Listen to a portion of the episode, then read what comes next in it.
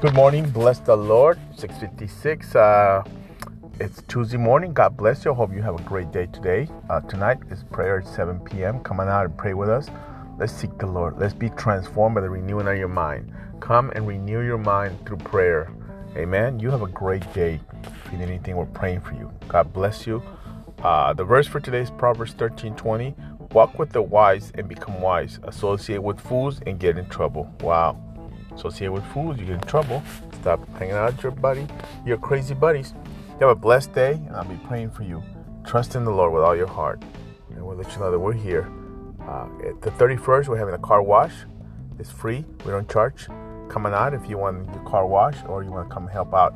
So you have a great day. God bless you.